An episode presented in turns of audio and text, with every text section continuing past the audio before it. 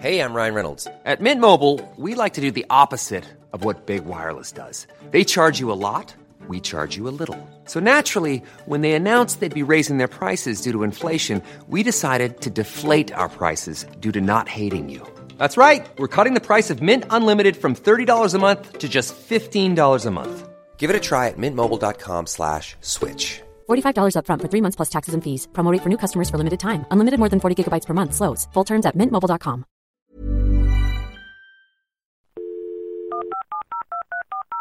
This podcast is a Roifield Brown production. Find others on iTunes.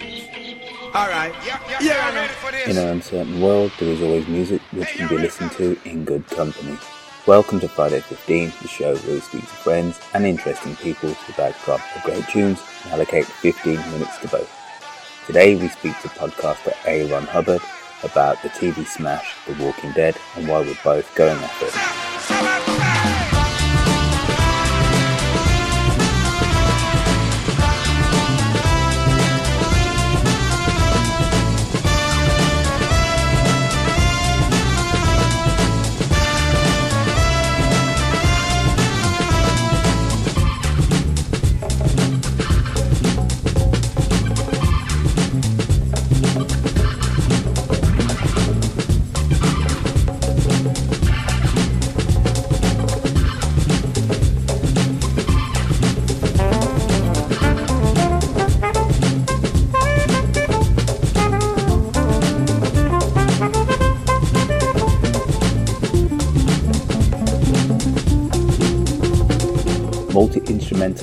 Producer and DJ Adam Gibbons, aka Lack Afro, produced the 70-sounding breakbeat monster The Outsider in 2007 for his debut album Press On.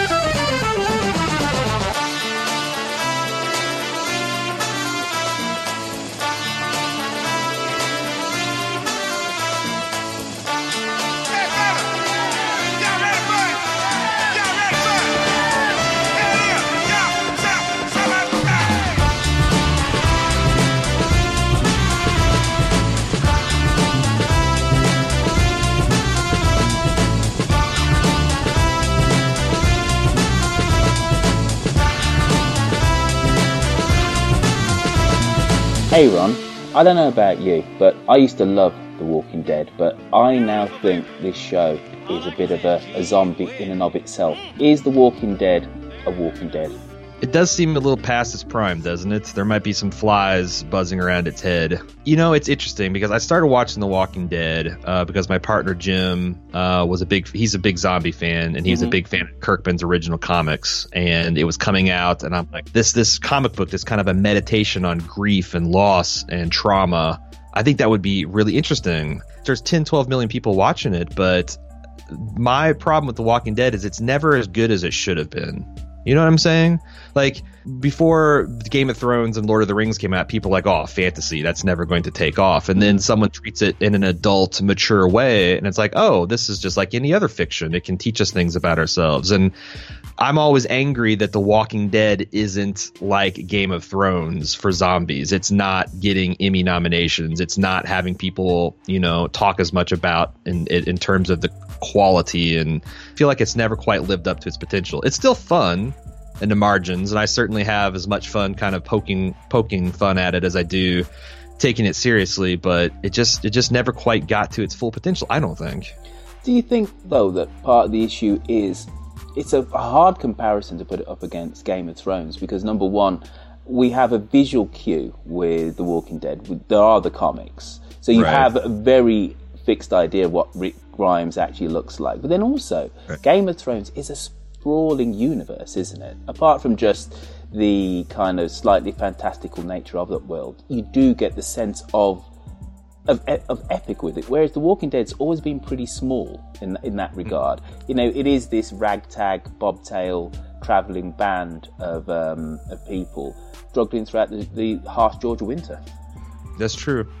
You're right. It's not like I don't think you'd ever have the political overtones. Um, you know, because I think that's what really like Game of Thrones is interesting because it casts a wide net. Like, um, it really buries the lead of the dragons and the shadow babies and all that until like people that wouldn't traditionally be into fantasy are hooked into the political machinations and intrigue.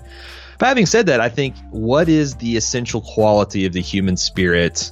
If the if the society collapsed, what would a society look like that formed afterwards? Would we go back to barbarism and feudalism, uh, or would we kind of try like we've tasted democracy and more high-minded ideals? Would we try to get back that which which of those sides would win? I think those are really interesting and thought-provoking and philosophical questions uh, as well. But you know, there goes back to this the the the other issue with The Walking Dead is they seem very reticent to advance their own plot. And I I kind of understood that in, in you know when it's like season four and five and they don't want to spend too much budget on new sets and whatnot and also they don't want to catch up to the comics perhaps but you know in this last season and I know you've you, you listened to our show it's been something I've been thinking a lot of is like how much longer can you get Andrew Lincoln to keep coming back I mean how much longer can you keep him and Norman Reedus under contract it's going to be an awkward situation when you get to year 10 and you still have 10 years of your story left to go, but the guy who plays Rick Grimes no longer wants to be a part of it. Uh, and then can this show survive a recasting? Can it survive a complete pivot into some other? I mean, are they going to find a way to satisfactorily tie up the story of Rick and Carl? Like, I, I don't know. Those are the, certainly the challenges. I think you know, not just a softening enthusiasm from the fan base, but also just real storytelling and and time problems that they're going to be dealing with shortly. I thought, in terms of the, the, the time problem, I thought one of the clever things they've actually did with the comic, which I don't really read anymore, was the fact that there's been a big time jump in the comic, hasn't there? So they've Yes. gone like three years ahead, which I thought was very smart in terms of the TV show, because then it gives them total carte blanche to do whatever the heck they want to do, as long as they can then mesh it back eventually to the comics. But you, they can sell, tell a, a lot of stories.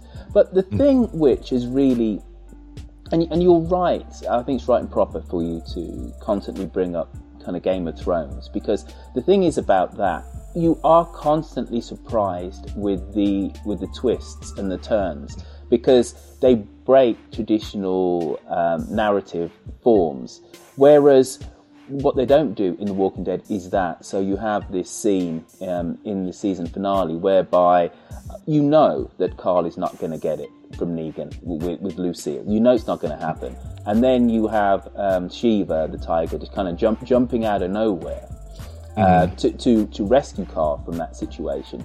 But instead of you being, um, instead of feeling dramatic, it felt cheesy. There is a certain lack of cinematographic prowess in terms of telling the story at dramatic turns, which I think The Walking Dead suffers from. It feels Yeah. that it goes down tropey old roads in a way that um, Game of Thrones definitely doesn't. Yeah, and it almost and and you know other shows um, like I think Breaking Bad I never thought in the middle of season three that Walter White would die, right? But Mhm. they still somehow put him in uh, situations where, like, holy cow, he might. I mean, like, you, you simultaneously could reject it as like, well, he's the star of the show. There's no way he can die. But also, they made it seem the threat so real and and the obstacle so in, in, insurmountable. Whereas The Walking Dead, it does leave a little bit of that, lose a little bit of that gravitas. And I think, you know, if we're going to talk about the, the, the third problem, is this goes back to maybe the inexperience or um, competence of the writers. They don't do a very good job of really hitting character moments. Uh, the, in fact, they prefer, it seems to me, and this finale kind of highlighted this. We are going to kill off a character, so we're going to sit at the typewriter and tell you why this you should care about it. Well, you've already lost the battle. Um, you've had you know two and a half seasons to make me care about this character and how they felt about this other character and how they feel about the group as a whole. And if you take 90 minutes to show me in spotlights that I've never seen before why this should be especially weighty, uh, that's just not as effective as if you know you can kind of see this train you know coming down the pike and it's going to hit this other one and you can see it coming and there's that tension right? There, there's no there's no tension if if uh, the, the, the tension would have to come from seasons of character development with with Sasha and what she means to the group and what she meant to Abraham and what Abraham's last words to her and those should be echoing in her ears as she's doing all these things in the season and they're not right? They just come down to the last 90 minutes and I we're just going to tell you why this is important. A better show would have put these moments throughout the season so you would you know pay attention and and have this certain feeling going into this episode. It's the difference between a master painting a painting and someone painting by numbers. Paint by numbers can look pretty good but if someone you say oh my god did you paint this? And like oh yes it's a paint by numbers. You're immediately less impressed it's immediately less impressive to tie all the bows together in a single episode that you need to appreciate it than it is to develop those gradually over a season or two. And that's something that really good shows, The Wire, Breaking Bad, Game of Thrones excel in, and something that The Walking Dead still, you know, Scott Gimple, the showrunner now, has got four years of experience on his belt, still something they struggle with. So, it's safe to say that um, Game of Thrones, The Wire, have made the heights in uh, in kind of TV drama, hmm whereas uh, The Walking Dead hasn't, which is a very sloppy uh, pivot for me to talk about your musical choice, which is I, made. I was actually very impressed. I, I speaking, of, speaking of seeing the, the train coming down the station, like wow, I was like, oh, he's he's he's going to do a professional transition here. Take note, everyone. Tell us why you like this piece of music. It's Murakami by Made in Heights.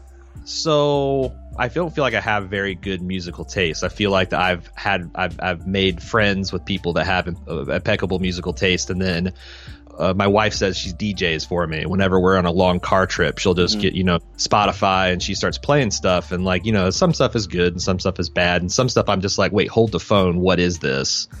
And when the ba- when the kind of the bass drops uh, in this song, that was one of those moments where like I've got to really you rewind this. I want to hear the whole thing. I like it because first of all, it's got that visceral where they lure you in with this this girl who's got this this sing song voice, and she's talking mournfully about.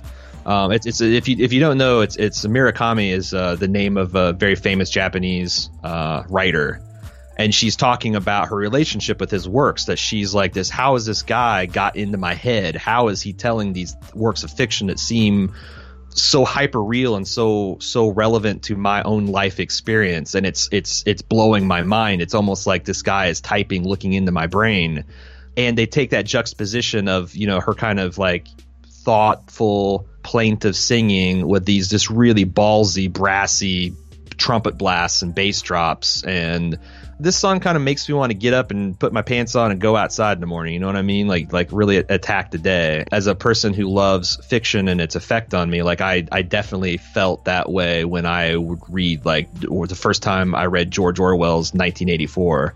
And I remember thinking like, wow, this is exactly what it feels like and he's nailing my life experience or when I watch HBO's The Leftovers, like, wow, this is so important. It speaks to me so eloquently. So I kind of like, I like it for both the visceral effect and the kind of thoughtful, more philosophical side of it.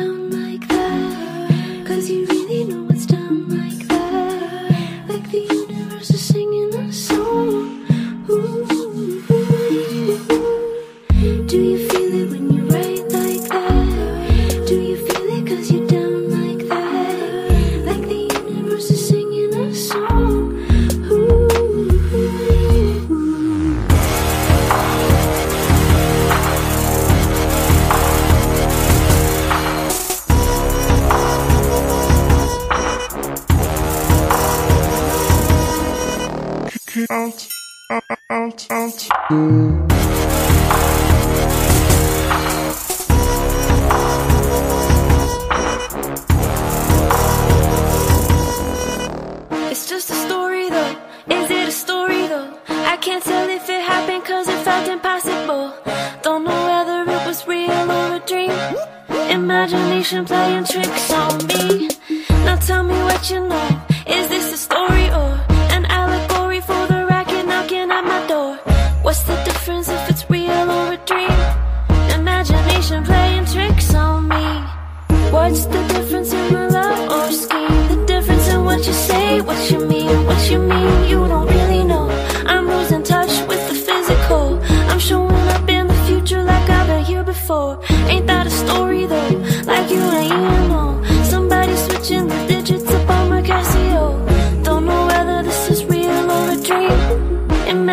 Playing tricks on me.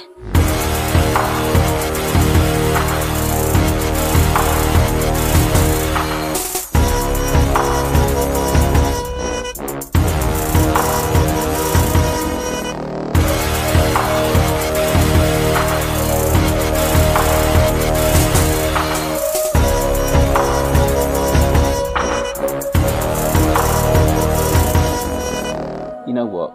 I absolutely love that. And in all of my podcasts, less so with this, um, what I try and do is create an audio scape. Uh, it's definitely something which I did in Audio Lounge or 10 American Presidents or How Jamaica Conquered the World.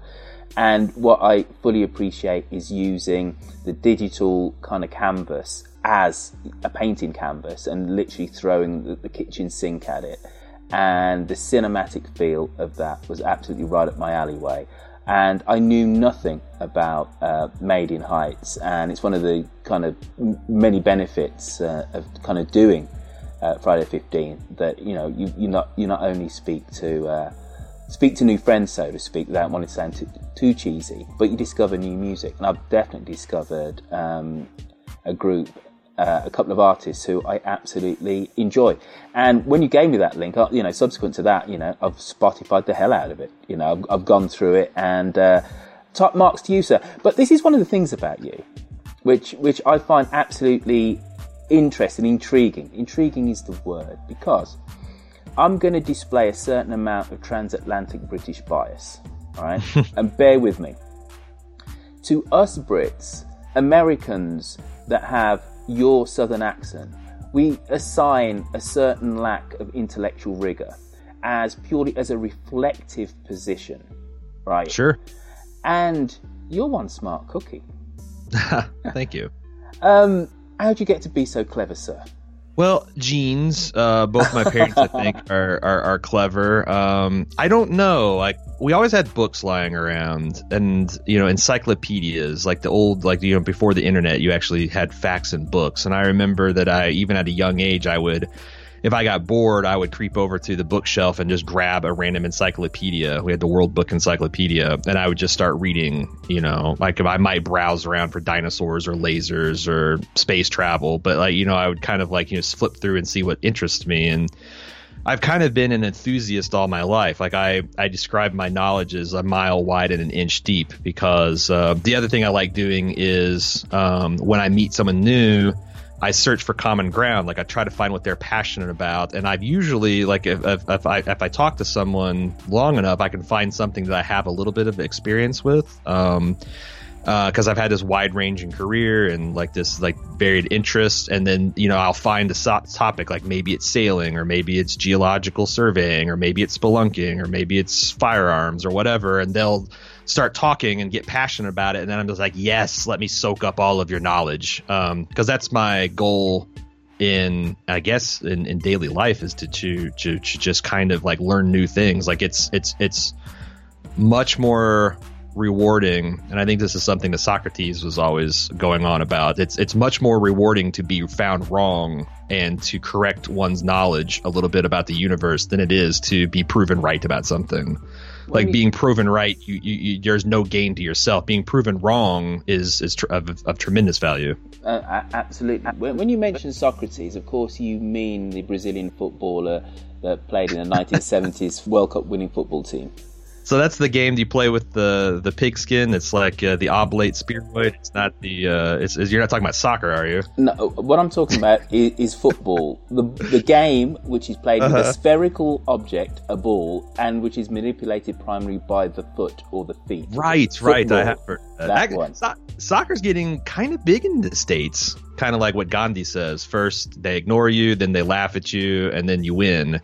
And I feel that, that way about soccer's kind of increasing cultural relevance in America. When I was growing up, you know, soccer was just ignored. Everyone knew about Pele, I suppose, and but no one really paid attention. And but now, like you know, after a couple of competitive World Cups and you know, uh, professional soccer taking uh, more of a lead, and also I think Americans' disenfranchisement with our big three, like you know, there's a little bit of uh, disgust at how baseball and football and the, the, the, corruption involved that, like, you know, soccer's sneaking in the back door. Football, well, rather. Thank you. Well, number one, it is the world's most beautiful but simple sport, which means the average man at, at an average size can, can play it. That is one of the key reasons why every country on the planet plays this game.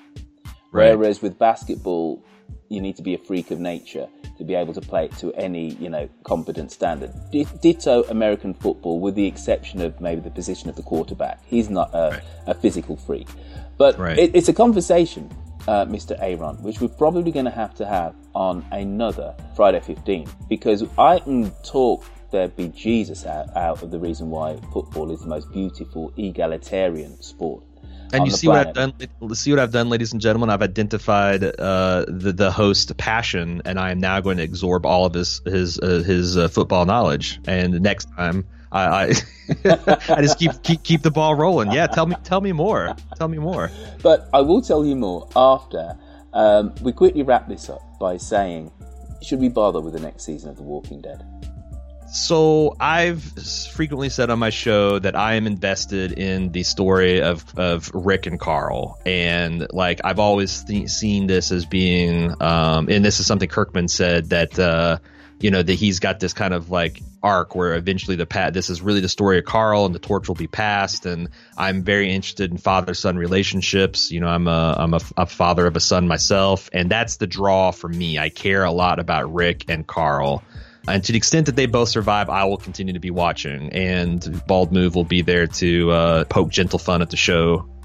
And just very lastly, uh, we've talked about this fantastic podcast. What's the name of the podcast and where can people catch up with it?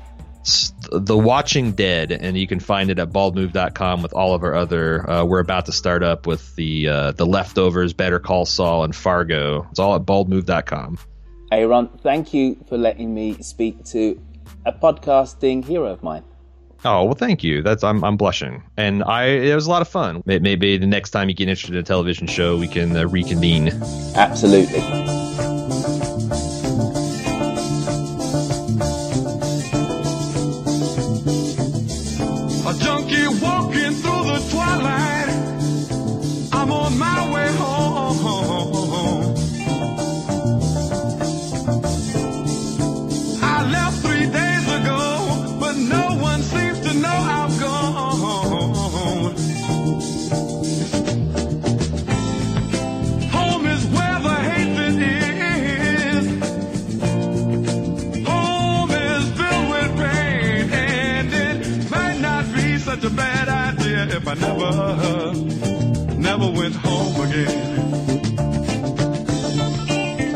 Stand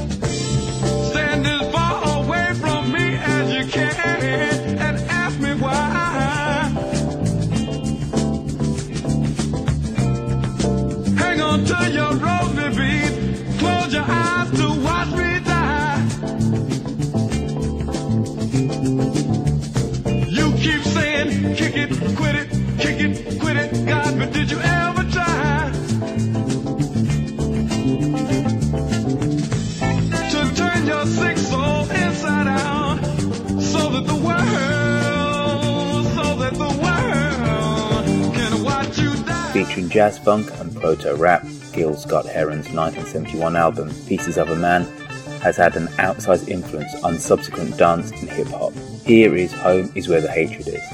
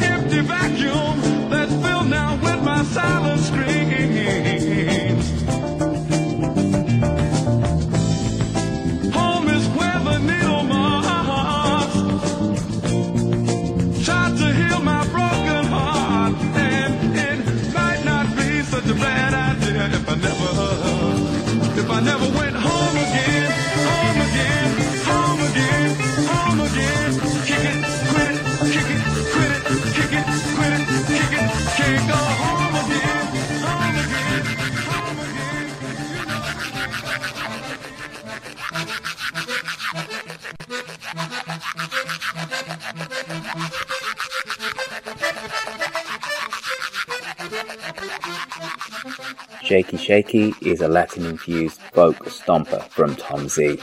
Born Antonio Jose Santana Martins, Tom was influential in the Tropicália movement of the 1960s in Brazil, before his subsequent rediscovery by the Talking Heads' David Byrne.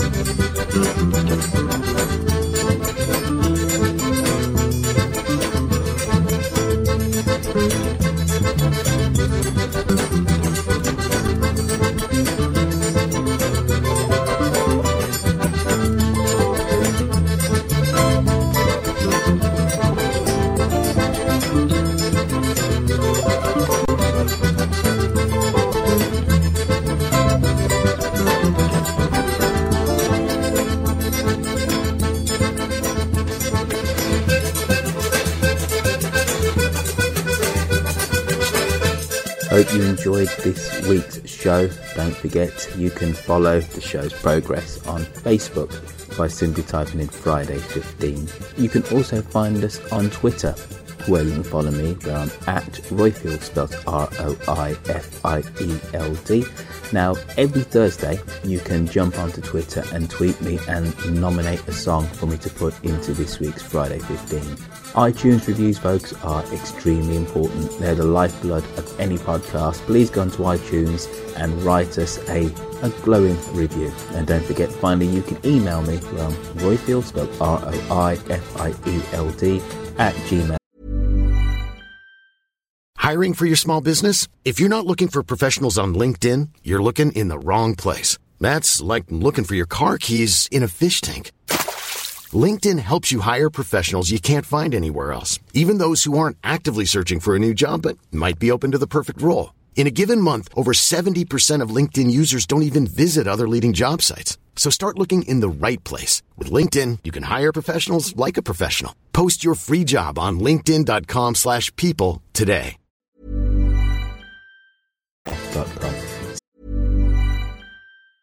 Hey, folks, I'm Marc Maron from the WTF Podcast, and this episode is brought to you by Kleenex Ultra Soft Tissues, your ally to help tackle your allergy symptoms this season. I love the change of seasons, but nobody loves pollen and all those other things floating in the air that make you sneeze during this nice weather. Kleenex Ultra Soft Tissues are hypoallergenic and allergist approved, so fight back against watery eyes and runny noses without worrying about irritating your skin. For this allergy season, grab Kleenex and face allergies head on. See you all again in seven days' time for more good music and great conversation.